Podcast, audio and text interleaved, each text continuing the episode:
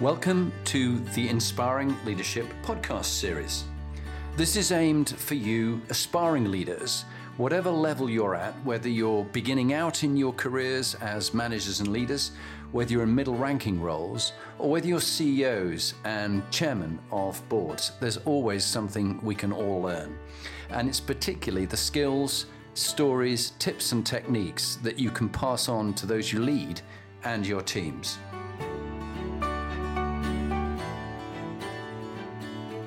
Ladies and gentlemen, welcome to the Inspiring Leadership podcast series, which I am doing with my dear friend Graham Brown. Um, now, I'm going to get Graham to introduce me in a minute, but I think it's important to introduce him. Graham, I think, is probably one of the world's top podcast agency hosts. He's a podcaster, and I just love him for his um, his experience of life and and the fact he's going to throw me all sorts of surprises as we mm. do this session together. This is the first of a number we're doing.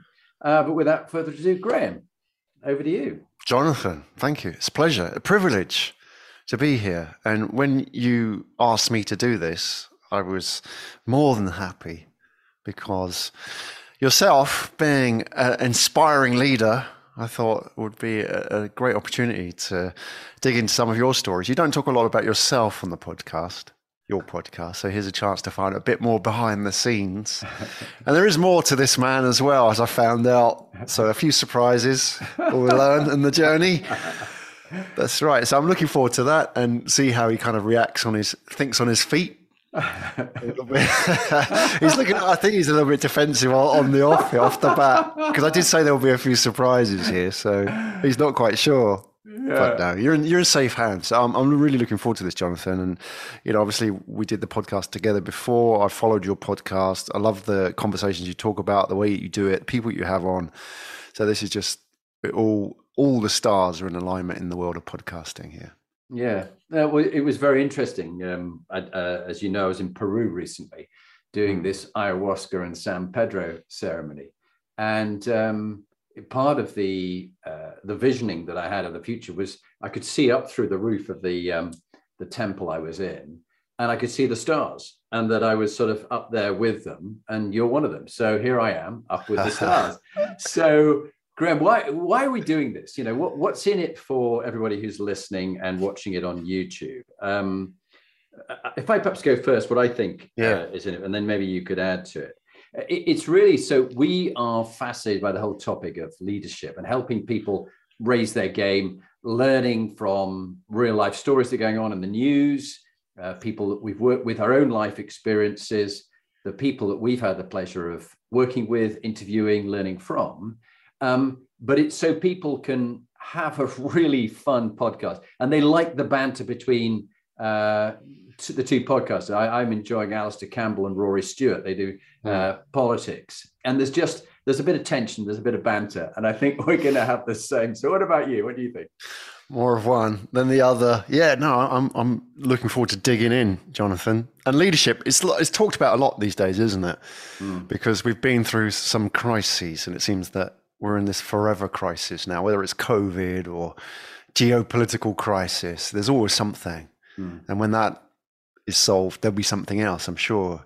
So it's a time for leaders, a time for leaders to step up. But it's often talked about, you know, it, it pervades all kind of business talk now. Everybody's talking about leadership, you know, being a leader yourself. Well, what exactly is it? We've all been touched by leaders, haven't we? We've all had our lives impacted positively by leader figures you know, who are they? How have they changed us? And in history as well has been impacted by leaders. So I'm really looking forward to diving into that. And mm. hopefully, you know, shining a spotlight on a new forms of leadership. You know, it's not mm. just traditional top-down leadership. You know, there are different types of leaders out there as well. So let's kind of give them a stage as well. So lots to lots to learn. um, you know, we're learning ourselves as well, mm, Jonathan. Mm. Well, and the other thing is, we're looking forward to you, the audience, sending us questions. I'll come on to that at the very end with Graham's website and mine. Send the uh, send the questions to both our websites, and, and we'll pick out the best from the mailbag of those to mention the people who sent it and their question that they had for us. Um, mm. And this week, uh, to start us off with, the, the theme is inspiring leadership, the introduction. Um, there's Ian Pierce from Nottingham, and Ian said, and this is, of course, come to the heart Hello, of some of the, some of the challenges we've got. Why the lack of good leadership in politics? Oh, oh wow, that, that's a We don't question. have long enough, Jonathan, to answer that question. But I mean, you, you, look back over the years, it's made me think. Yeah. You know, whether it's Disraeli or I, am I'm, mm. I'm I'm listening to a book on Onassis, uh, his mm. biography, which is fascinating. And he was in Smyrna when the Turks burnt it and killed 120,000 people. But the Greeks had come through and they'd destroyed most of the inland and every village they'd uh, retreated from. They'd killed everybody. But he was talking about, it was actually Lloyd George had hmm. supported mm. the Greeks going in there and, and going further into Turkey. and you thought he was good. And so mm. throughout history, politicians, some people think are great, some people think are awful. But I think at the moment, there really is quite a lack. What's your thought? All right, we'll nail our colours to the mast straight away. There's a lack of good leadership in politics today. Yeah, I mean, you and I will both remember a time at school when we were taught the names of kings and queens throughout history. And uh, my son is just doing his GCSEs at the moment, and they still teach kings and queens and historical dates, you know, King John, King Richard. Do you remember, like at school, it was so for those outside of Britain and British history, you know, King John, King Richard, one was a hero at one point, a great leader, wasn't it? Mm. And then King John was the bad guy, King Richard was the good guy. And then history was rewritten, and King Richard was the bad guy because he spent all the money on the Crusades, and actually he wasn't so, such a great leader after all. So it changes a lot, like you say. So I'm not sure, you know, maybe in years to come we'll look back on leadership today and reflect. I guess good leadership stands the test of time. And interestingly, Jonathan, I don't know if you know this, being a student of history, today, I know you're a busy man, it may have passed you, but if you're American, you would have known what the, the special significance of today was. It was the. Refugee any guesses? Refugee no. Your American friends are going to uh, pillory you next time. June the 21st. Oh, mm. is, is, it, is it the is it when they went into Texas and they proclaimed that all the slaves were free? Um, mm, it was stretching a little bit. Okay, should we help from out here? Today yeah, was it? the ratification of the U.S. Constitution. okay, right. So yeah, fair enough. It wasn't like you know well-known fact in British schools. Like they were teaching you King John. they were teaching me King John, and of course they were teaching about King Richard, who was in love with Blondel, his bard, is and he was a he was a, an early pin-up for it's it's okay to be different. So it's know, okay, he, right? He may have been he may have been blowing all the money and um, getting locked up in castles as he was trying to get back from the Crusades and therefore absent from from duty. But he, he um, absent from duty. That he, doesn't make a great leader, Jonathan. I think he needs doesn't. to stick it out. And John obviously, was, U.S. Constitution today. That's the big. So that's a good example of leadership. Stood the test of time. Document's a map, wasn't it, for their belief system? That's yeah. lasted over 200 years. Obvious one for our American friends, but here's one that you may not know. I was just checking it out. I thought, what happened on this day? Like good examples of leaders, and here's one very few people will know, but I think is a good example. A badass leader, Tiny Broadwick. No, don't know. Never heard of her. M- Me too, right? Okay, so one for you. She was the first woman to parachute out of an airplane cool. in 1913. Wow. How cool is that? Like 1930, she'd actually parachuted out of a hot air balloon five years earlier, but this counted the first out of an airplane. Ah. So you can imagine a woman doing it in 1913. She was known as the doll girl. Come and see the doll girl, you know, fall from 5,000 feet. But here's interestingly, she actually invented the ripcord. Wow. So have you parachuted, Jonathan? Well, I, I have with military the, man the, with the airborne, and and I remember all, all too well out on Aldershot Common doing the jump from the balloon, and actually it was more scary than going out from the aircraft. And I was scared mm. of both. I'm scared of heights. Um, but actually, when you go out of the aircraft, you're supposed to coolly count 1,000, 2,000, 3,000, check canopy. And of course, you do have still have the, the ripcord for the reserve. Um, but I went 1,000 to that. Come on, God, oh no! and I was untangling all the ropes above me, trying to kick my way around. You have to kick your way around to unravel the fact you you get spun. And I only had about 800 feet before I hit the ground. Luckily, I landed in one piece. Did you deploy? Yeah, Did it, it? did deploy, but but I, I much of my life I've spent trouble with a, a bad back from landing badly doing Wow. airborne training. But anyway, um, so there's much we can talk about in politics, but let's make it a bit personal. Go for these Yeah. three questions for this month's uh, introduction to inspiring leadership. What does inspiring leadership mean to you, Graham, and what does it mean to me? What what does inspiring leadership mean to you? Who's going first? Should we do you first? Because Okay. you're you you started the podcast, so you obviously had a Yeah. an idea about inspiring leadership. Yeah, um, inspiritus, breathing life into you, and, and this idea that you can't inspire anybody else unless you're inspired yourself. Mm. And I do believe that that like anything, it begins at home. You know, any any kind of change, you've got to sort your own shit out before you can try and give any uh, lecture or any advice to anybody else. So I do believe that you know if, if I'm trying to help other people, I'm an early adopter of any of these things I read about, whether it be zone two training on my rower, and I'm out there this morning doing 50 minutes of that, whatever it might be, or or just positive mindset, which actually helps. So I think um, inspiring leaders have to breathe life into themselves first, then into those around them, so they willingly follow them, not out of curiosity what they're gonna like they do Mm. following Boris. What is he gonna get wrong next? You know, what's the clown gonna do? He's stuck on a zip wire. Oh, yeah, how interesting.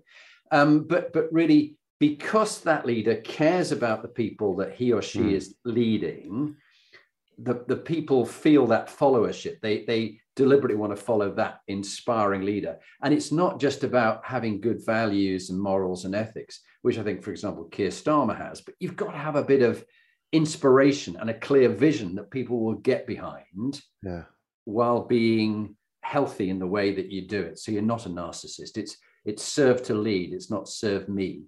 So that's my thought. What about you, Graham? What, what do you what does inspiring leadership I like this idea of inspiritus, to breathe, to be alive, and uh, to inspire others as well. The key here is and not through control, but through it's almost like a love for somebody, isn't it? That they, Mm. they you know, a, a leader figure is loved.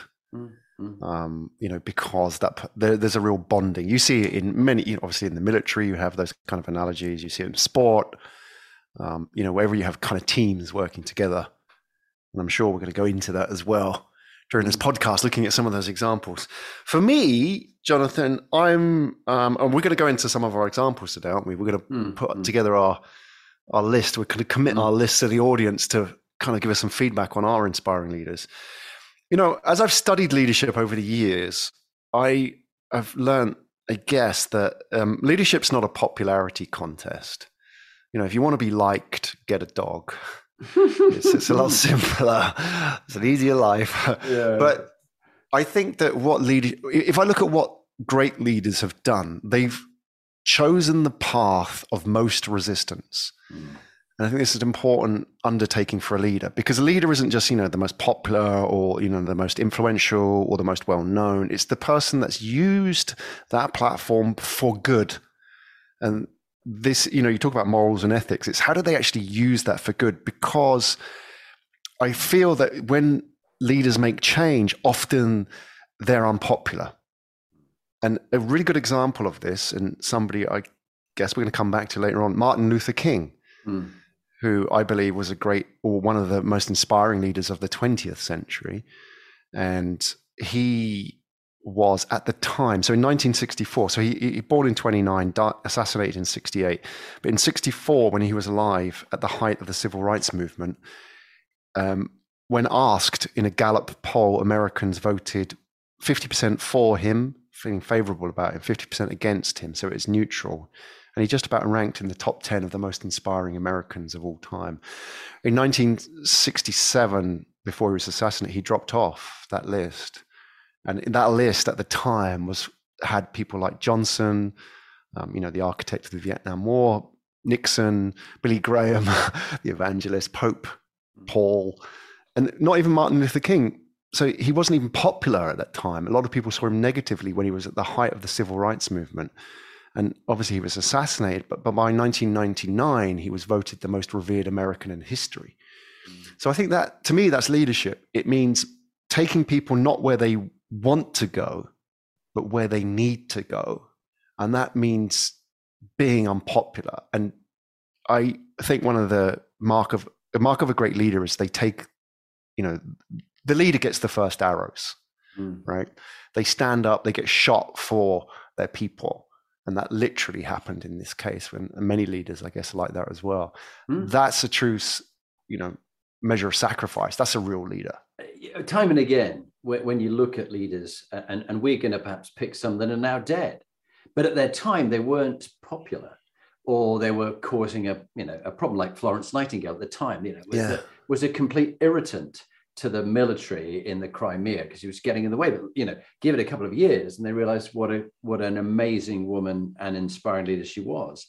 Um, I was listening to a story about the um, Dogger and um, uh, you know um, German Bight and all the, the, the Met forecast for the weather. Yeah. The guy, the, the meteorologist who designed it all, actually committed suicide because no one was buying into it. But about wow. a year after he committed suicide, they then went, "This is a really good idea," and it's been going ever since. For at That's least amazing. you know for, for, maybe sixty to hundred years. So yes, yeah. you're, you're like like philosophers, you're never understood in your own in your own land or at your, your own, own lifetime. Time, in your own lifetime. Yeah. Like my yeah. sergeant major said to me uh, once when he was, I think, uh, ripping me apart. Sir, you're a legend in your own lunchtime. And I, I think that was that was a big thing. Um, how do you breathe life into yourself and others, and how um, uh, yeah, how, how do you breathe life into yourself and others that you lead and to the organization you work for? That's the next question. Hmm. Um, Graham, what do you think? You know, how how do you breathe life into yourself and the others you you uh, work with in the organization so it is inspired as well? So you, your others, and then the organization, always, and and your customers, of course. Yeah, I mean, if you look at what great leaders do, they tell stories very well, mm. and not stories like once upon a time, you know, gather around. Eh, not stories that are fabrications of truth, but really they are the truth. Mm. And I think a good leader has that ability. And I mean, a lot of analysis has been done on Churchill and his oratorical skills. You know that he that they say he put the English language to work and sent it to war. Mm. You know he could tell. You know the famous speeches fight them on the beaches, all these kind of things that the very, you know, using a lot of analogies. Um, so I think, you know, what we do as leaders, whether we're leading a team of three or countries, is, is tell stories. Really, the promised land pitch is extremely powerful. If you paint a picture of where you're trying to get to or what you're building or where you want to take people, you'll find enough people who want to go with you. Of course, 90% of them will, you know, like, what are you doing? But the 10% will want to. That's the love part, isn't it, rather than the like part? So mm. I think a key part of inspiring others and in, in yourself as well is that storytelling. Mm. I guess it's part of why we do the podcast as well, Jonathan, is, you know, it, because it is a platform, stage mm. for storytelling. And I, you know, we can't underestimate the power of story. It, that's leadership is storytelling and storytelling is leadership. They're, yes. inseparable. Yeah. So to become a good leader and to inspire, you have to tell stories. Oh, so many things come off that. And if I just sort of pick up uh, what you're saying, um, it, interesting. When I was doing some training in uh, speaker training, um, we, we look, you know, the, the, the we shall fight them on the beaches. We shall never, never surrender. Um, yeah. It was actually, it's a, I think, a rhyming pentameter, uh, but it's like uh, Henry V. He often chose Shakespearean uh, rhyming couplets. So we few, we happy few, we band of brothers. For yeah. he today who sheds his blood with me shall be my brother. I mean, uh, he he he picked it up, and and in that way that we remember. The other person is on my list, uh, and I think he was on yours as well. Uh, General Colin Powell, or mm. as he pronounced it, Colin, but it, it's an English. It's an actually an English name, which is Jamaican relations wanted him to be called Colin, but he chose the Americanized version, Colin. Um, very inspiring leader. Uh, clearly, in 2003, got into into deep trouble because he said to the UN that there are all these weapons of mass destructions and there's and there's loads and loads of nukes and and chemical things which didn't exist. So that really damaged him. That aside, and he was admitted that a really inspirational leader, and he is a public speaker, um, or mm. rather, he was until he died a couple of years ago. Uh, but he lived until 84 and still doing public speaking at that time, telling great stories about his, mm. his tough upbringing, uh, how he didn't have the usual route, and the mentors and the other leaders who brought him on. Um, so going from the inspiring leaders, like the ones we've just mentioned, who inspire us, to expiring leaders, the ones who suck the life out of you, like Harry Potter's Dementors, and they yeah, just, they just search, they just take your soul away. What's been your experience of expiring leaders? The, expiring leaders, those who suck the life out of you, toxic, toxic. Yeah, leaders, yeah. This is like the old-fashioned leadership. I, I went to a, a boys' school until the age of 16 and I couldn't take it anymore. And I begged my parents to send me to a mixed school. So they took me out of the private school and sent me to the government state school. I was so happy because it's the first time I'd seen a girl when I was 16. But like you can imagine, I'm sure you, you can sense that these kind of environments had or were somehow attractive to that kind of toxic leadership. Mm. That it was very much, you know, top down, old fashioned military command chains, you know, and obviously, I guess, you know, from your experience, you've seen that evolve as well. The military is trying to become more decentralized, isn't it? Mm-hmm. But even in school, it's very much like you don't question, very toxic, very draining. And for me, as a teen, it just provoked me to push back mm. and fight that. And therefore, you know, I, you know, these sort of authority, all authority figures became a target for me. Mm. So mm. I, I, was surrounded by those kind of. You talk about expiring leaders. I was mm. surrounded by them, and yeah. you know, almost like a rage against them. Well, it's not healthy. No, stay with it because um, it, it is very interesting. Uh, other nations like the French cannot understand our our public school, as it's called, because in American state, public and private is yeah. very confusing. Um, in that, um, sorry about that so turn that off. Um, in that uh, it, it, has been the basis of quite a lot of problems mm. in the character of people who've been through the, the bullying that went on, um, so, some of the intimidation, the command and control structure that happens in those old in those old public schools or fee-paying schools. So you, are paying to send them away. And the French said, you know, what is wrong with you? Do you not like your children? Why do you send them to prison? Yeah. Know? And there's the, the book called The Making of Them, which you yeah. need to read by Nick Duffell, The Making of Them. And, and of course, it was this threat. It'll be the making of Graham. We'll oh, send yeah. him away to school. We'll we'll impoverish ourselves to pay for his education yeah. because it's going to be worth it. It'll be the making of it.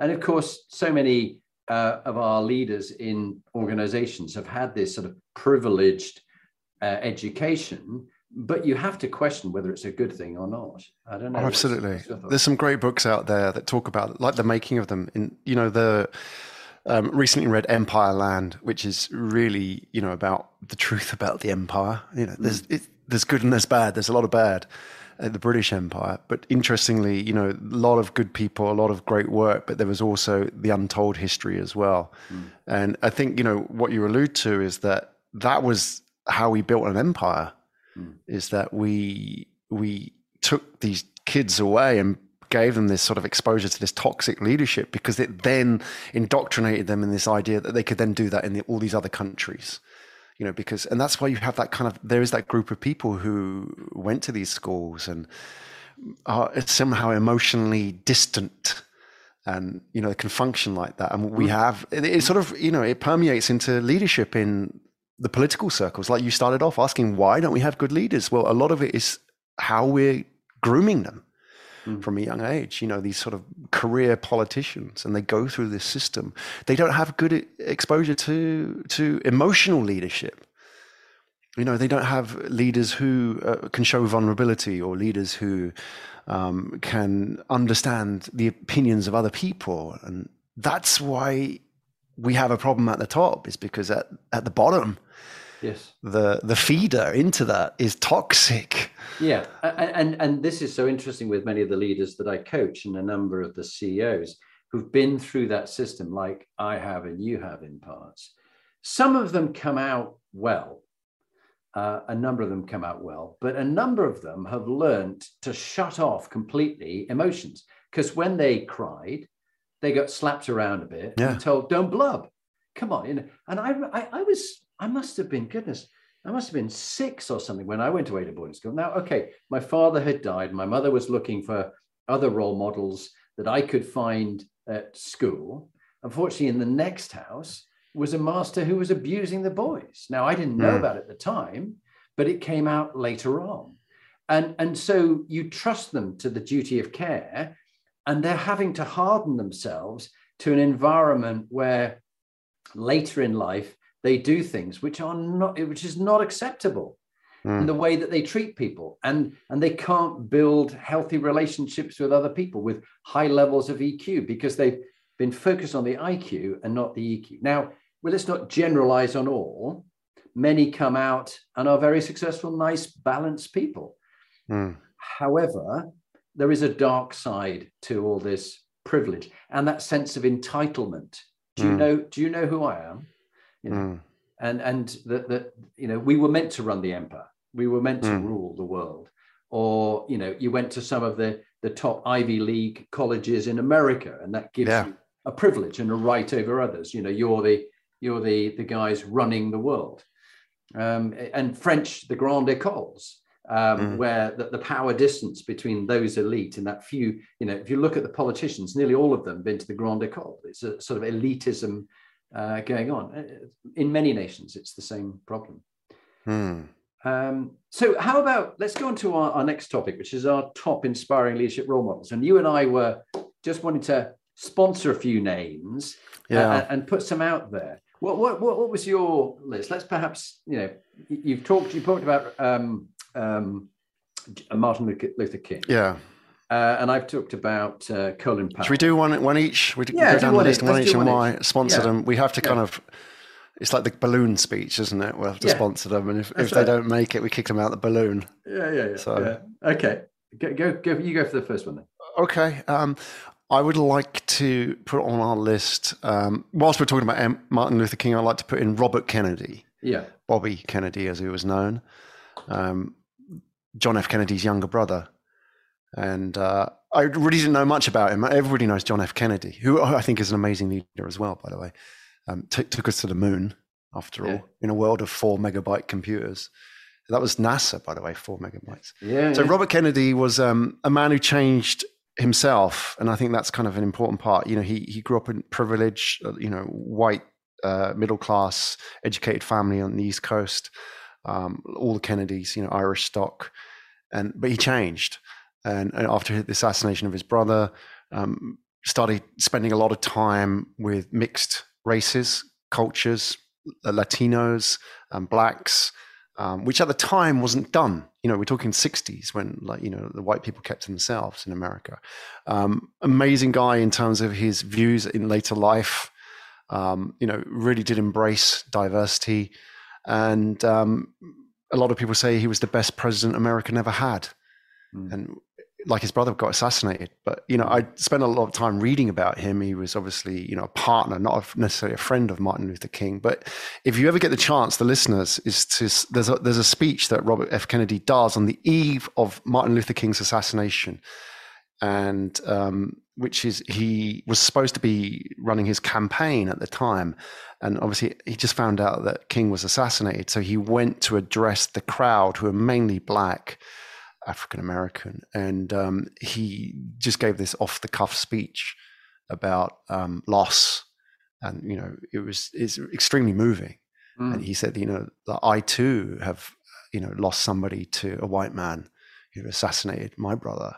You know, and like he was speaking to a mainly African American crowd, but like of all the places in the US, there were riots all that night because of King's assassination. But that was the place that there wasn't any riots because that just shows the power of being able to placate and include people Mm. and to understand and empathize with them. So I just think he was an amazing man. And of course, like a lot of these leaders, Jonathan, I'm sure if you read one chapter in their life, it's pretty horrific. And you think, oh, that's not a role model. But Yeah. they never are perfect. So I want to put in Bobby Kennedy there because I think he was kind of like, I'll go with that.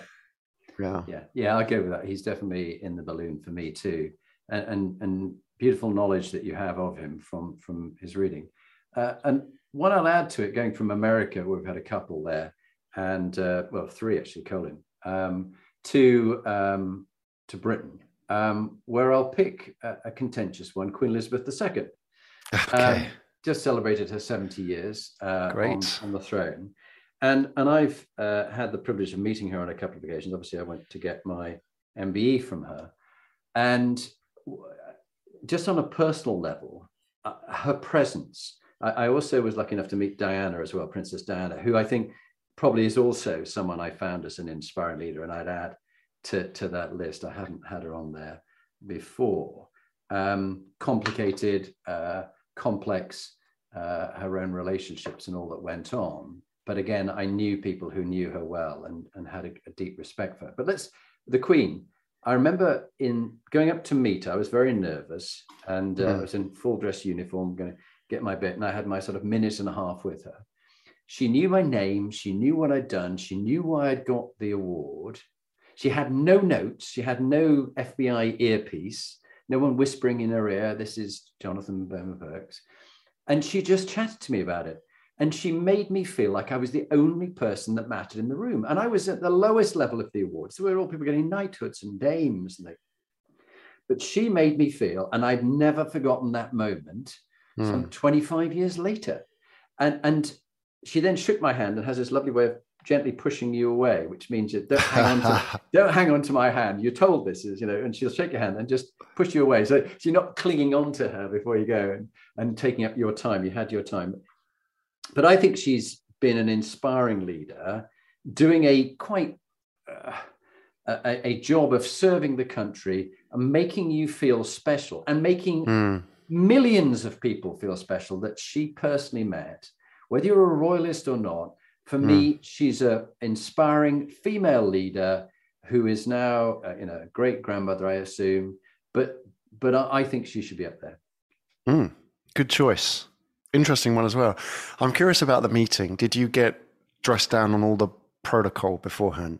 Don't do this, do it. What were some of the things that you could share, just in case I get yeah, at some point called get, up? Well, I get my knighthood. yeah, I, I think it's just the the respect treat her with respect she'll treat you with respect yeah. make good eye contact don't take more than your turn because there's everybody yeah. else needs their moment with her don't be selfish because uh, yeah. she's all about serving serve to lead she epitomizes for me service and duty and loyalty mm. to an organization that's bigger than that she gave her life up to from the age of 26 or whatever she was for the, the, the last 70 years. And she's going to die in the job. Mm. Few people are prepared to do that. Mm. Now, you know, others might think, well, give it up, let, let, you know, bypass Charles and, and let, uh, let the son have it, you know, give it to Harry or William. But, but actually, she knows it's, it's a duty. And whether it exists in the future for long, it's marked us out when the politicians like Boris lack any kind of moral compass and leadership she has a moral compass. She mm. has leadership, uh, and she's she's been a role model to us. Mm. It's an interesting choice. I don't think it, it's an obvious choice, but it's a good one. I'm I'm not a royalist myself, but I think as her, she you know her personality and what she's done, she's done a really good job. Let's mm. face it. At the end of the day, if you just look at it from, let's say she held a public office and it wasn't you know divine birthright, but still, she's done amazing, really, because it's a thankless task. You're navigating public opinion for 70 years. Mm. Everybody's in your business, and looking at what you're doing, poking at your family. And, but to kind of manage that for that long on that stage, that scale is phenomenal, really. You've really got to be good at what you do. Uh, one bit of information that people don't know is lucky enough to coach the CEO of the Crown Estate. Uh, it's an organization that looks after all the uh, land that was once belonged to the royals, but mm. they've given it to the country. So much of Regent Street, Oxford Street, you know, huge chunks of land, Windsor Great Park, and all this kind of stuff, much of the coast, all the coast, and it's run by the Crown Estate. And the CEO said to me that that her interactions as CEO with the Queen, Prince Philip, Charles was always really, she was very impressed by their commitment and their sense mm. of service. And she said, You don't realize that because they gave that to the country, we make many billions. It's 10 billion business, 13 billion now from it. And that we give money back to the taxpayer from mm. all that that was once royal land, which was given to the country. So everybody goes, ah, oh, why have they got this royal list and they're being, well, actually, that was the deal. We'll give you all this land and stuff for in perpetuity, but just give us a, you know, a royal list of people who get paid, which which is the return deal. So it's it's a it's a deal. And I mm. think people don't know that they go, ah, bloodsuckers, they're just doing nothing. But actually, yeah, you know, okay, you're right. Inheritance, they inherited it. Let's move on to. but they've done to, a good job of it. That's yeah. uh, without a doubt. Without because yeah. you could have put an idiot on the throne. Yeah, and it could have been. You could have put Boris on the throne, and we could be having different. Yeah, or, or, or Donald. Um, King, King, Donald. Who are you going to have next? Who's who's going to be in the uh? Right. Okay. So we're going next. Um, well, we've done two Americans. Let's mix it up a bit. I would like to put in. Um, who else are we going to add here? We you got. I'm just looking down the list here. So, um, why don't I put in Soichiro Honda? That's going to mm. mix things up. So Soichiro, Soichiro Honda was the founder of Honda Motors, funnily enough, and um, obviously Japanese post-war generation. Um, extremely inspiring man, very humble. There was a generation of Japanese business tycoons that emerged post-war who were all about service. They were all about, you know, 50s Japan was bankrupt and poor and in poverty. You know, like people didn't have proper housing or food. And they weren't the Japan of the 80s that emerged. And they had people like the Honda and the Toyota family, obviously, and you know the stories are for example they would he started out gathering these old jerry cans and you know these sort of dis, disused um, what do you call those like those petrol kerosene cans from the military the, the mm. americans left behind? They would gather those and then they would use that and weld it as a bike onto a bike you know and you know so they could put a motor and like a, a petrol reservoir on there on the bike. And they made these motorized bikes and because they didn't have any transport and they needed work. And so he said well, I'd do this because then you know japanese people could ride to work and they could work and they could make things and like rebuild japan and so inspir- inspiring you know he, he ripe old age i think he lived to his 90s um, and didn't really you know caught the public eye was very humble and wrote a lot about his sort of philosophies um, probably died a billionaire like most of these guys, but you know you wouldn't know. Lived mm. a very sort of simple existence. So I think, like to me, I, I, see people like that and thinking, you know, you could have done it another way. You could have, you know, like be driving around in a Mercedes and, you know, like bling bling or, or you know, like showing off your wealth or you know, like um, telling people how to live their lives. But he was just, you know, I, I just want to kind of rebuild and mm. give people back their lives. And I, I, think that's pretty awesome.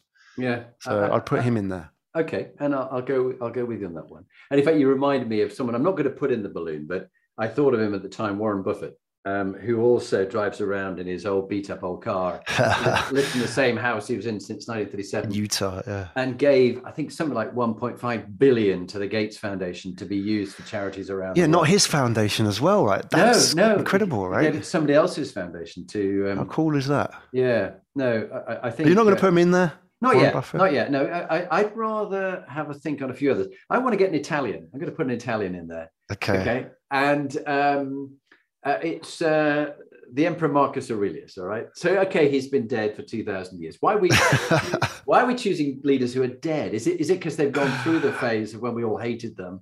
yeah, they're safe can, now, we can, right? We can revere them. We can put a statue. But I think Marcus Aurelius is an interesting one. The last um, 19 years of his life, he was not in good health. Um, and, and he's he was in a lot of pain for a long time. And he spent those years in the forests of Hungary fighting the invading hordes of mm. Huns. Um, it was Germans once again invading from the north, and um, but he he wrote the meditations, which which uh, have been used, you know, as part of Stoic philosophy, and it was just really letters to himself. And not only that, but he was picked up at a really early age by uh, Anton Antoninus. Um, and, and he sort of adopted him and he went, right, lad, I'm going to mentor you and bring you on. You're not hereditary. And, and he could be in competition, but actually he looked after him, taught him. And a lot of the Stoics taught him things. So he was always learning. Even mm. at the end of his life, um, when he was back in Rome on one occasion, he was seen scurrying along with his with his equivalent to his iPad, which was really his tablet, uh, which he was going to you know scroll on, taking notes. Then where are you going? He said, "I'm going to a lecture." But he said, "Look, you know, why? You know, you're you're so old." He said, "You're never too old to keep learning." And I, mm. I like that whole attitude that, and I'm going to until the day I die, and it might be not very long, who knows? But I want to keep learning, and I think I think leaders, leaders, all leaders yeah. are leaders, but not all readers are leaders. And I think we need to learn, and we need to be open that we could be wrong, and that we're prepared to learn from others. Everybody you meet has something to teach you. So I want to put Marcus Aurelius into the uh, balloon. Why do you think military leaders particularly breed a lot of good leaders? Is it because of their training? Is it because of the environment? You yeah. know, they're dealing with death, I guess, yeah. at the end of the day. Yeah. I, have thought long and hard about this. Someone once said um, they have actually spent about £350,000 training and developing you in your 20 years in the army, Jonathan. Mm. Another friend of mine said, well, that was a waste of money, wasn't it? but, uh, but kind enough, you know, if, if an organization if I'm suggesting an organization spends £22,000 on one of their leaders, they go, oh my God, that's so much money. Yeah. So if you think education is expensive, try the cost of ignorance. And, yeah. and what happens is a lot of the leaders in business are very ignorant about what it means to lead other people, about human psychology, about how to get the best out of people, about public speaking, about motivation, about, you know, selfless service, uh, about what are their values, what they stand for, who are they? You know, how do they find out what motivates other people? They don't do any of that. And they just mm. put them in a promote them into a role. And they go, congratulations, here you are, load more money, off you go, lead this organization. Yeah. And normally they, the, the role models they've seen are bad role models. Whereas at least in the military, if somebody did what Boris has done, they would have resigned themselves immediately. They, they, they would not. I saw a letter mm. from the chief of the general staff about the behavior of some members of the parachute regiment. And he wrote to the whole, every commanding officer in the army, he said, This is not acceptable behavior. And we dissociate ourselves from that. And this regiment needs to sort itself out before it's fit to go back on tour again. Because mm. we are serving the country and we must follow the morals and ethics of the country. And, and that's why I think that's why you see so many good military. Okay, you get get some famous ones. When they get it bad, they get it badly wrong. My Lai and things like this where atrocities mm. are committed. But at the same time, the really good ones, like General the Lord Dannatt, who, who I'd want to put in the balloon as well, you know, his, his book up here on my shelf, Leading from the Front, he, he was my boss. And in the mm. absence of my father, I learned so much. Mm. What was, what's your thoughts? Yeah, I'm curious, like why? Obviously, they've got, there's that idea of the greater purpose, isn't there? Mm. Which will attract the right people, I guess. So there's a bit of that the training, the culture. Um, and I, I, wonder as well, because ultimately at the end of the day, I mean, if, if you fail as a business leader, you might get shunted aside, miss promotion. If you fail as political leader, well, maybe nothing happens. Maybe you keep going, as we've seen. Um, but as a military leader, people could die and do die, mm. right? And uh, you know, definitely that has to be something that the cost of poor, you know, that expiring leadership is too high because thousands may die. And historically, thousands have died as a result of bad leadership, right? We, you know, you mentioned examples. They're well documented in history as well. So I, I guess that must be a part of it is that the cost of getting it wrong is too high. Therefore, it makes sense to invest in getting it right. Correct. And, and, just picking up a further one, a very personal story for me. Um, I grew up from the age of two and a half with no dad. Now, mm. my father died saving the lives of two other pilots. He died in order that they could live. That one was the co-pilot who he got out of the plane which was on fire, and the other one was the man whose plane it was, who he was test flying to make it safe, make sure it was safe for him as the commanding officer. And and these guys I met afterwards, and they said, "Your father mm. died saving our lives." Now, mm. I don't know many CEOs and leaders in business who are prepared to die for those they lead. It's just not the deal. Not many. The, the, this is the covenant between, this is what Richard Dannatt talked about. He talked about the military covenant. We will serve the country, but in return, when we've had our legs blown off or we've been killed, look after our widows mm. and or widowers and, and look after us with prosthetic limbs and things like that, which wasn't happening. The country mm. wasn't doing its share of the deal, but he made it a clear covenant between the two sides. Oh yeah, we've seen a lot of that with mental health as well, haven't we? With PTSD with a lot of ex-servicemen yeah. as well. Only now people are starting to realize, right? Mm. Yeah. Well, those are great examples. I'm sure we're going to revisit, uh, hear some of your stories as well about your times in service. And it's good examples of leadership. I'm just interestingly, I know, I know he's not somebody we talked about today, but I've been reading um, Extreme Leadership. Oh, um, oh yeah, a book Jocko behind Will, Willink. Jocko Willink. Yeah, it's a bit sort of you know it, it's sort of masculinity on steroids, which is kind of like you know ready meat, you know red meat eating, all that kind of stuff. It's it's cool actually. It definitely has a place because it's done with like real genuine um, principles. Yeah. But it's interesting. He's a Navy SEAL, and you know, like a lot of these special forces, that that that's their life forever. You know, they are SEAL once and for all, and it's just interesting about their ideas of leadership. Obviously, you know, special forces is a lot more decentralized, but a good example of one story in that where there was a you know a snarl up, um, but you know all kind of things went wrong um, in Iraq. But he, you know, when they called everybody, the CEO called everybody in um, they could have all blamed each other, but he just said it was all my fault. You know, that was the leader. He stood up and said it was me. Yeah. I'll take all the arrows. And I thought that was a really good example. That's the extreme leadership, isn't it? It's mm-hmm. like completely owning it. Like, I'm not going to blame anybody here. If anybody wants to blame anybody, blame me. And we see examples of that in sport as well. I think, you know, good sport leaders I sometimes see interviews with people like, um, Pep Guardiola, the man, manager City, Manchester City manager, who just some of sometimes the team doesn't play well, and he, rather than single out somebody, he would just say, "It was me." Mm. You know, and like if anybody's going to take the blame, it's me. And I think that's a really good leader, and I respect yeah. those guys because that it's easy to kind of say, "No, no, no, it was that guy, it was the new boy who, no, screwed no. it all up." You know, you're so you're so right. And there's another classic example. Uh, General Dwight D. Eisenhower went on to become president, as we all know and on the eve of the world's biggest invasion ever of D Day, 6th of June 1944, he wrote two letters. One letter he wrote in it, you know, congratulations, this has been a great success. And I give all credit to Bradley and all the others, and you know the different yeah. Patton and the different the different generals who'd been in charge of different parts of the elements of the of the invasion. And then he wrote the other letter, which was, "I'm really sorry that this had not worked out as we'd hoped, and it was all my fault. Mm. No, no blame given to anybody else.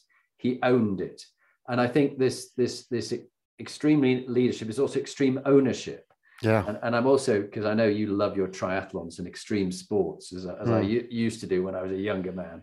And, and, and, and, and uh, still can, Jonathan. No excuses. Crazy. crazy. Um, is uh, David Goggins, uh, of course, oh, another, yeah. another SEAL. I mean, he was he goes extremely crazy. He's extreme. He's got blood running down his legs, and he feels yeah. like he's crapping himself, but he's going to keep going. And it, it, you know, extreme. But I, I, love the guy. I love to have him on the thing. Who else? Let's let's. Uh, we've got a few more on there, but let's um, pick one, a couple more each. A couple more each. All right. Who Whose turn is it? Is it yours or mine? Who did the last one? Uh, I did Marcus Aurelius and Dan. Marcus Aurelius, and, the uh, emperor. Uh, General, General All right, let's go from an emperor to somebody without office. I want to put in Greta Thunberg, the yeah, yeah, yeah, great teenage or twenty-year-old now climate change activist. Um, again, like faced huge criticism in the public, um, but it just goes to show. I mean, my son mentioned it the other a few months back, and he said it's really interesting. This is when Trump was still president. He said a teenager's taking on the president of the United States on Twitter, and the teenagers winning. I thought that was that's that's really awesome. That just goes to show that leadership isn't about office or power. Mm. It's about morals and you know influence. Mm. that a teenager can take them on. And when she stood up and did that speech in front of the uh, you know United Nations, or you know the, the in, did the uh, that speech about you know you've stolen my dreams.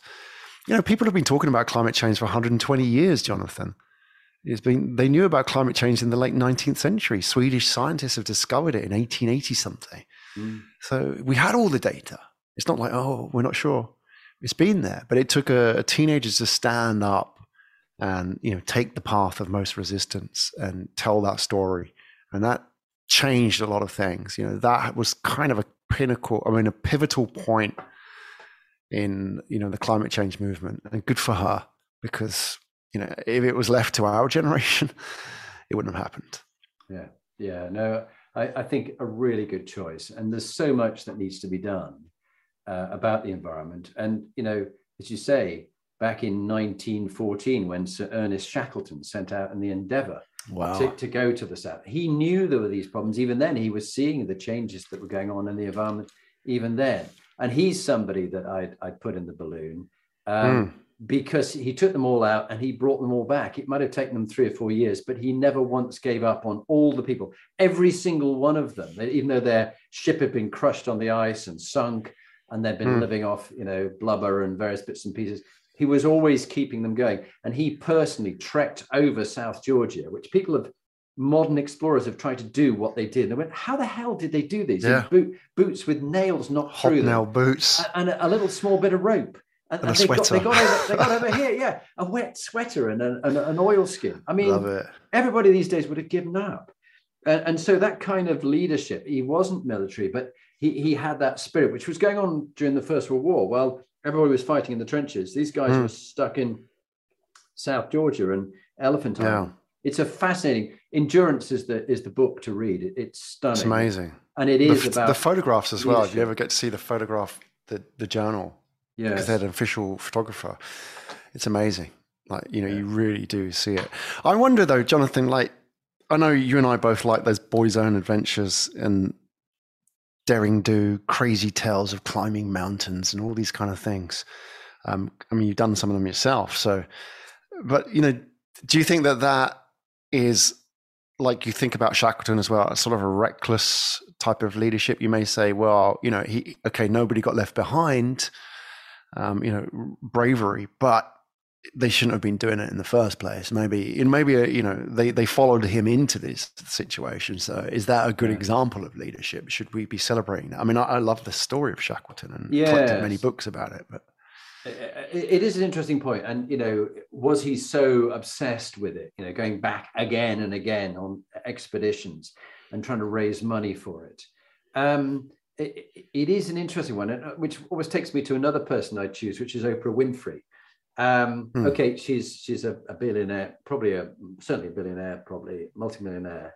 But if you if you study her life and what she went through and the abuse she had to go through, and the sort of aha moment she had to be more of a leader, hmm. um, yes, I know she gets a, a hard time from uh, some interviewers for the way she did um, Harry and Meghan, um, and it wasn't as balanced as it could be. But I think she's been a real role model to many people mm. and got people to open up and be prepared to be vulnerable not hopefully in a gratuitous sort of uh, shaming and uh, making a mockery of the people but actually allowing things that were in the closet to come out of the closet and hmm, people mm, mm. will talk about things that so I, i'd put her in the balloon definitely yeah definitely i mean she's been phenomenal success hmm. the first black woman who probably was a success at that scale, especially in mm. business. I mean, in media as well, which is totally a white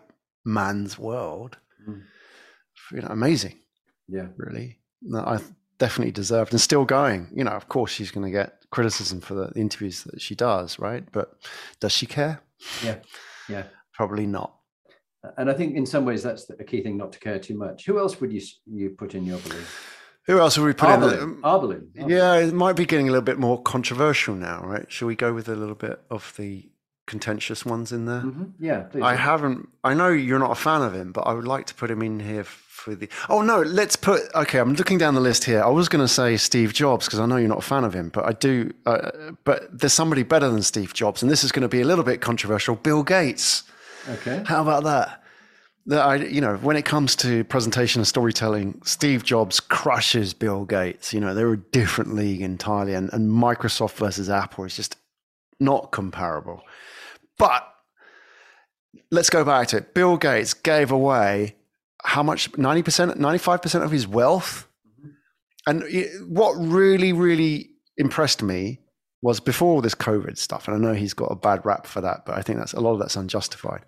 But he, there's a there's a documentary about him on Netflix called Bill's Mind. You should watch it if you want to kind of see how he his mo, if you like, how he rolls really fascinating. You've got billions. What do you invest in? Do you invest in like a, a rocket ship to the moon, like curing cancer?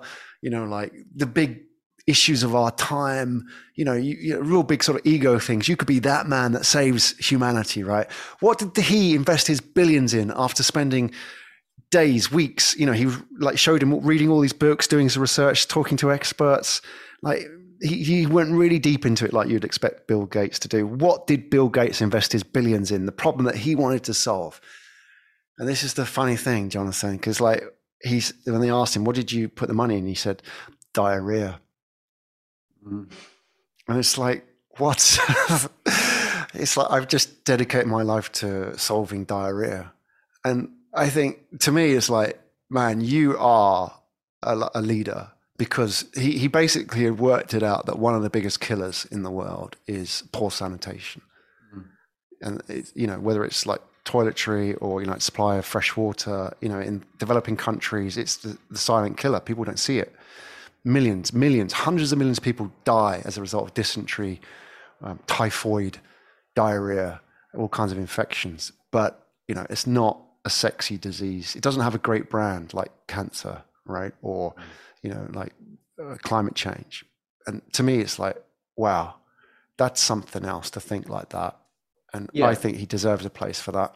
Yeah. And, and I think before he set up the Bill and Melinda Gates Foundation, which um, Melinda must be given a lot of credit for the ideas and the drive behind it. And I know they've gone through tragically a separation. I'm not sure they're divorced now. And so that drew lots of ire.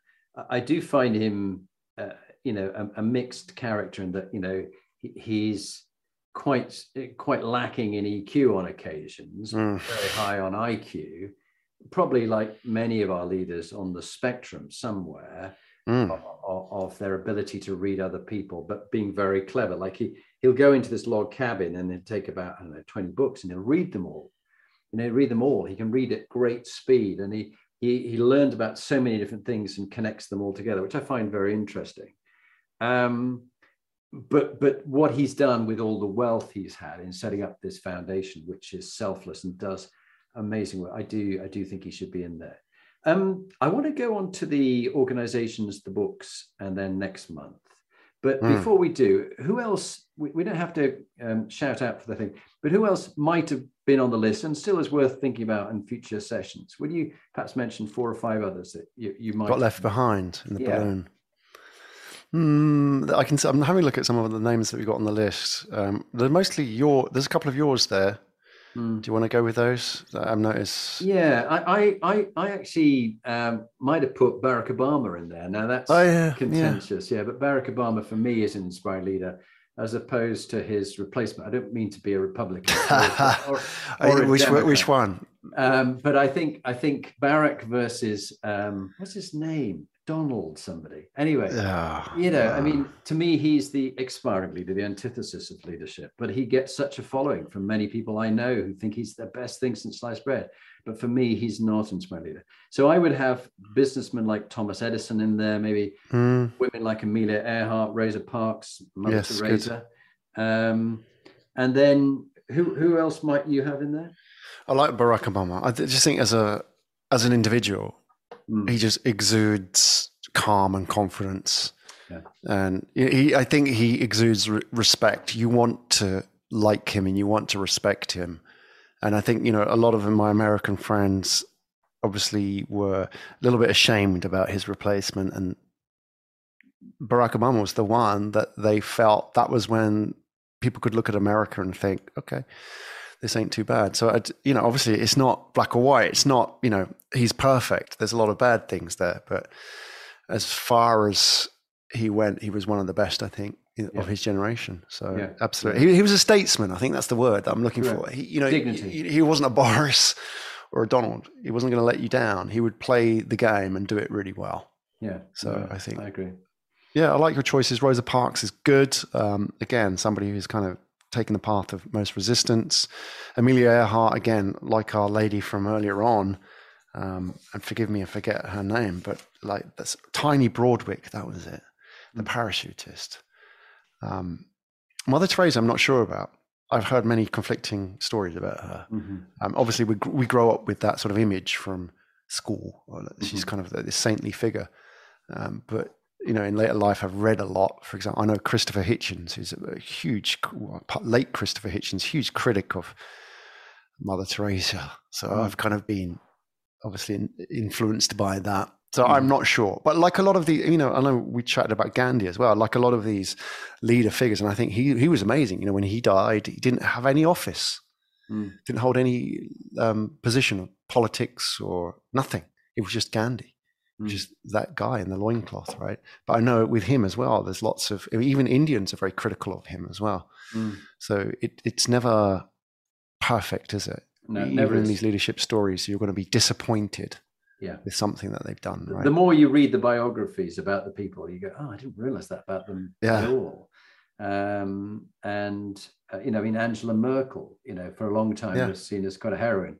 Now her pro-Russian stance of um, you know, appeasement and uh, trying to stop uh, Ukraine joining the EU and things like this uh, back in 2014. They're going, what was she up to? You know, what, what, what was she thinking of? Uh, you never know, do you? you no. Well, I mean, you mentioned Barack Obama as well. Like, you know, it, it's uh, like with him, I'm sure lots of things went on, which you probably thought that's not what I thought he was about. Yeah, yeah, yeah. We don't know, do we? So we, we really, I mean, and, and, and we can, you know, uh, here we are two armchair critics. Uh, yes. But actually, we, we're trying to look for the good in them, but we're also yeah. acknowledging that we all have feet of clay, myself included, definitely, all the faults I've made. Gosh, I could write a few books about it. In fact, isn't uh, the thing to do these days is to write the alternative CV. All the things you didn't you didn't pass, so the things I failed at in life, but what I learned from it. Let's go on to inspiring organizations. Um, yes. Uh, Graham, um, you know, brands are very closely linked to leaders. You, you got some really good views. I, I, I liked the, the three or four you chose. Do you want to share about which organizations get your thumbs up for being inspiring leaders in business or their field or whatever it is? Yeah, like so we were talk, we were chatting about brands, weren't we, and organizations, and I think they're inseparable, like the leaders and the organization. You can't have a leading organization without a leading leader in there, right? Mm. I think you, that leader has to, even if that leader isn't front and center, they have to give the green light to the people to be able to lead. And I think that's what makes great organizations is that the leader sets the tone, doesn't take credit, like you mentioned, some good examples of, you know, that, for example, the military, where they don't take the credit for things. They take the credit for the failures only. So great examples of brands. I mean, in business, obviously, I mean, Apple, we've talked about. Um, well-known example of the impact of leadership. You've gone through three leaders in their time.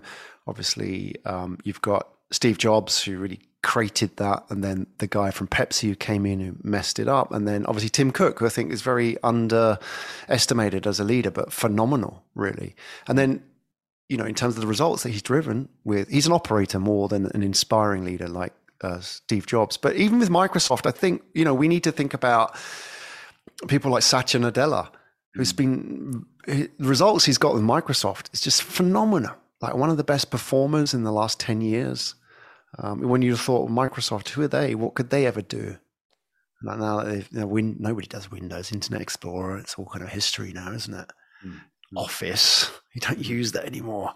But he, you know, 10x that business just as a result. And interestingly, you know, his attitude towards leadership is is very opposite to the old Microsoft, which was very traditional top-down chain of command, right? Command and control. His was all about look, you know, um, if you don't want to like work in the office, you don't need to work in the office, right? If you want to do these things, you can do these things, right? And you know, I don't know, I don't have the answer. That's his attitude towards these things. So that, I mean, that's been really refreshing. I'm sure there are many sides to that story, but I think those are two good examples, well known. Apple and Microsoft, great organizations, many, many bad things and faults in them, I'm sure. But if you want to find the good, there is definitely good in both of those. Yeah, yeah. No, I think I think they're really good. And you also chose Red Bull, um, yes, with Dieter, and uh, and and that's you know an exciting, fun brand. Even though I don't particularly like the fact that they're pushing on us a, a caffeinated, sugary drink, which makes you no. uh, and keeps you awake all night long. Um, so well, think, the, the, interesting thing is like all the people I know that worked in Red Bull don't drink it. Yeah, yeah, and that's telling, isn't it? It's like the guy, the guy who took over Ford, uh, Alan Mulally, who and now he's an inspiring leader. I would have added Alan yeah. Mulally, um, and um, I got trained um, by Marshall Goldsmith, who's one of the top coaches mm. in the world, um, and he coached Alan Mulally, and he said, you know, one of the most inspiring leaders he knew, who led by example, went in and he noticed that in the Ford car park, no one had Fords Mm. That's a bit telling, isn't it? And he and they had this, you know, he had about 30 staff looking after him as the CEO, and he got rid of them straight away. And in, in the when when do people go down and visit the big factory? Oh, they, oh, they don't go. They, they don't go down there. No, we don't. We don't deal with those. Yes, you do. And he went down straight away, just unannounced, arrived, had a walk around, found out what's going on. That's mm. inspiring. So I'd actually add, we're missing a few business leaders. I would have added. Yeah, let's give them a shout out. Alan Mulally. Um, so inspiring books. Um, I've got a I've got a book that I've been reading recently. Um, mm, what have you been reading? Yeah, I I just um, well because I'm dyslexic, as you know, I listen to audiobooks just like I love mm. podcasts. So um, I was listening to "It Worked for Me in Life and Leadership" by General Colin Powell, who mm. I hmm. alluded to, and um, I, I, think uh, you know he has his 13 rules of how to lead he was a really natural leader who, who had stories, tips, anecdotes, and perfectly big example. And he also came from a background which wasn't the traditional West Point one. He came from university and the ROTC is whatever they call it. I don't know what it meant, but mm. but a very different background. Uh, English Jamaican original background, humility, kindness works. Uh, lovely. 30, some of his rules to lead. I'll just I'll rattle through them because they're quite. They're what did quite, he have? It ain't as bad as you think. It'll look better in the morning. you say that one about dating. get mad, then get over it. Avoid having your ego so close to your position that when your position falls, your ego goes with it. So okay, this is where nice. people have to stop thinking, "I am a CEO." No, you're, yeah, yeah, you're Graham. Yeah, uh, it can, it, it, can be done. In other words, mm. don't be a complete pessimist, but equally don't be a Pollyanna-ish that oh everything's fine, it's great. But but generally it can be done. How can it be done? Uh, be careful what you choose. You may get it. So yeah. so you know if you make a choice on it, be prepared to get it. Um, don't let adverse facts stand in the way of a good decision. So you know uh, what what do leaders make? Leaders make decisions. Yeah. And, and they've got to be making decisions because actually not making a decision is a decision in itself. Yeah. And often people dither and they wait for more information and more information, but you've got to get on with it. Um, you shouldn't make someone else's choices. Uh, uh, yeah. Uh, yeah, you shouldn't make someone else's choices and you shouldn't let someone else make yours. Yeah. So own your own choices. Yeah, in life for sure. Yeah, really good. Check small things. Um, yes. He, he, sort of stops you micromanaging, but there are times when you have to check the small things. Yeah, yeah. Because inattention to small things leads to big things. Share credit where you know a bit like Eisenhower said before, yeah. remain calm, be kind, and and that lovely SEAL motto: calm is contagious. Panic yeah. is contagious too, but yeah, uh, too much of that exists. Um, number eleven of it, thirteen. Have a vision, be demanding. So there's this clear overarching vision for what you want. Everybody knows your intent and their intent in achieving yours. 12, don't take counsels of your fears or naysayers. You know, much mm. of what you fear never happens. And finally, perpetual optimism is a force multiplier. Yeah, oh, yeah. Optimism is a force multiplier. And it really is this idea of of uh, certain things, certain people's strategic thinking. Um, mm.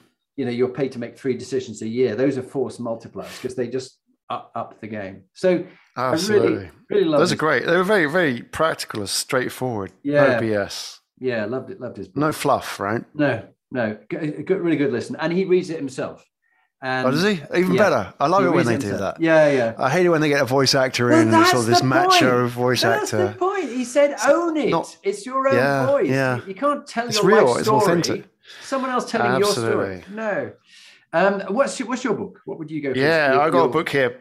Staying with Colin Powell for a minute. It's interesting that, he, uh, like English Jamaican, obviously I knew he was mixed race. Just looking at him, right?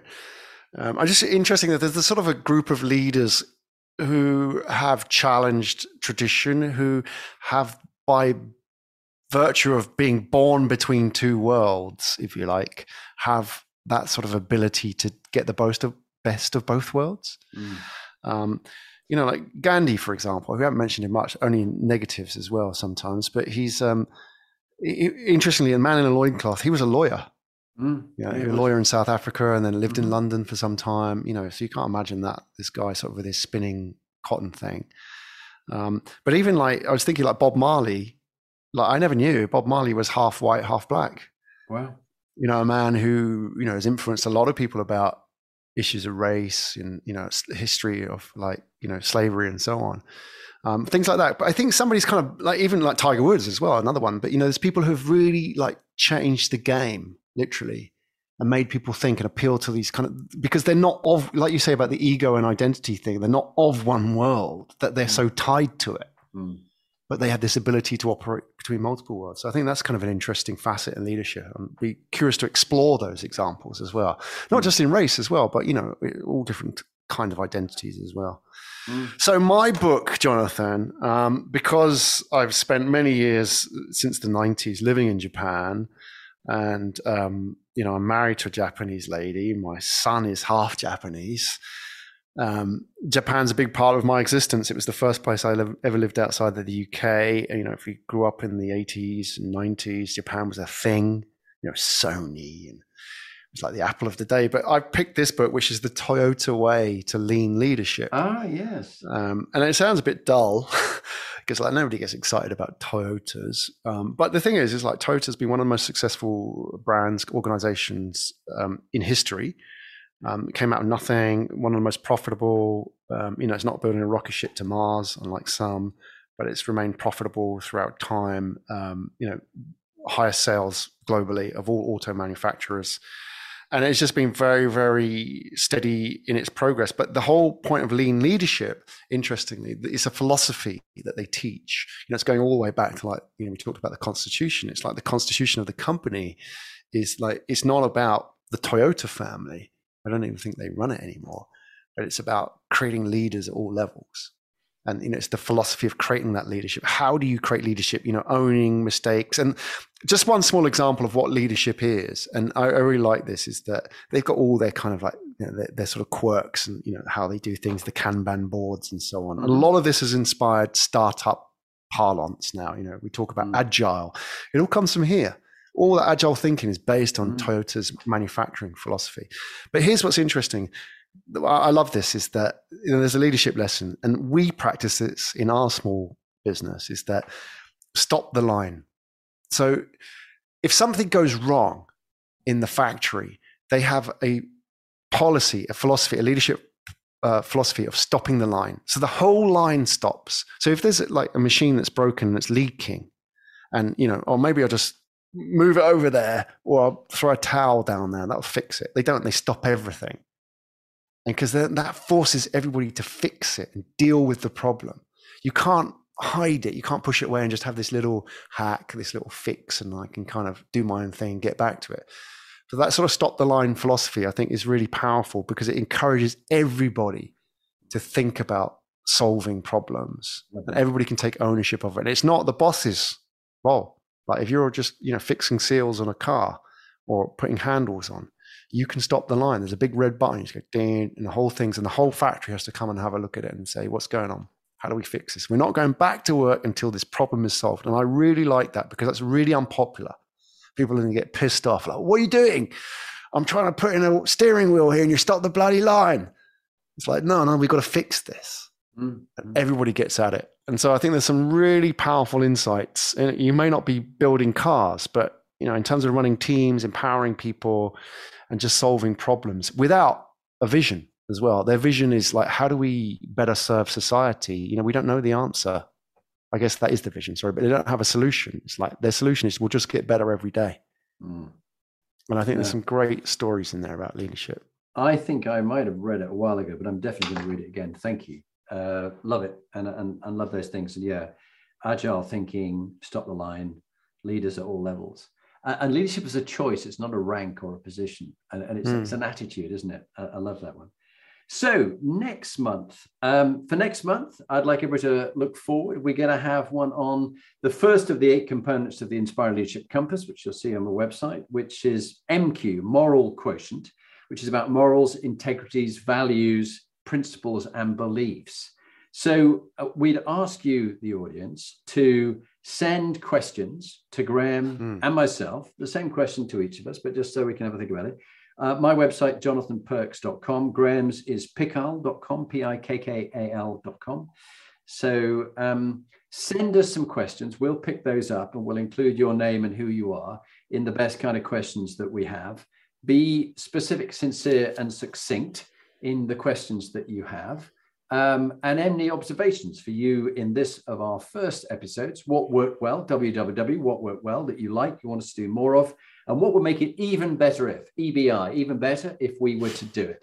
And we'd be constantly looking to do Kanban ourselves, with uh, always looking to improve. So we're going to end with appreciation. Um, mm.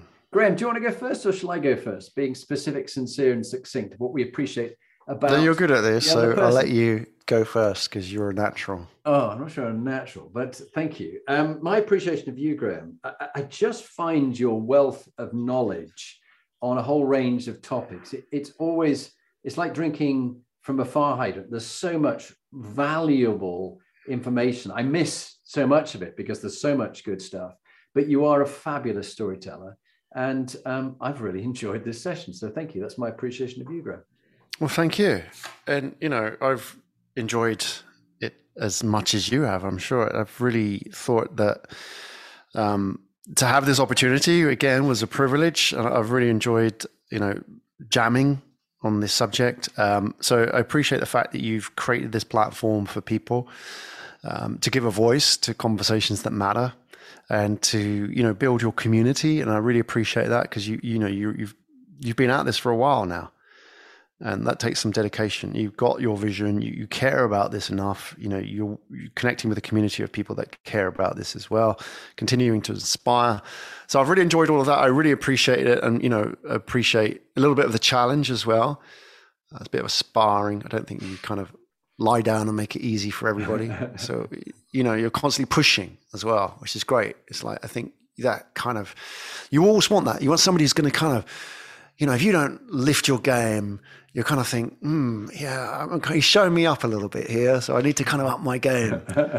you know, so I really do appreciate that because I think that's sort of the positive, healthy competition that we all need, right? Mm-hmm. And I, I, you've got that in, you know, you've got that energy and so I have really, I think, enjoyed working with you on this. And this is the beginning. So it's not over yet. We're just beginning. And also, I will add a second appreciation. One thing I really like about you is that you you surprise me. It's like, okay, he's a military man. Um, you know, brought up in military circumstances. You know, he he's obviously a member of the British Empire. Um, so you would expect maybe a certain type of character, maybe you know, very fixed outlook on life, but he seems to be, you know, there he was in the jungles of Peru doing his thing. So, you know, and he's not a fan of Boris, as we know. So, you know, who knows? There's maybe some surprises there. So I do really appreciate that because I think that, that he's a guy who's extremely open-minded about things, and that means I think he, he's always learning. So. Graham, thank you. I'm thank constantly you learning from you, and it's a real pleasure having you on the series. We look forward to everybody joining us next month. But the Inspiring Leadership uh, podcast and Graham's podcasts are out there every week. Uh, and Tuesdays are when we publish them. Have a listen on Apple, Spotify, watch it on YouTube. And it's been a real pleasure being with you. And I look forward to joining Graham in a month's time. Bye for now, guys.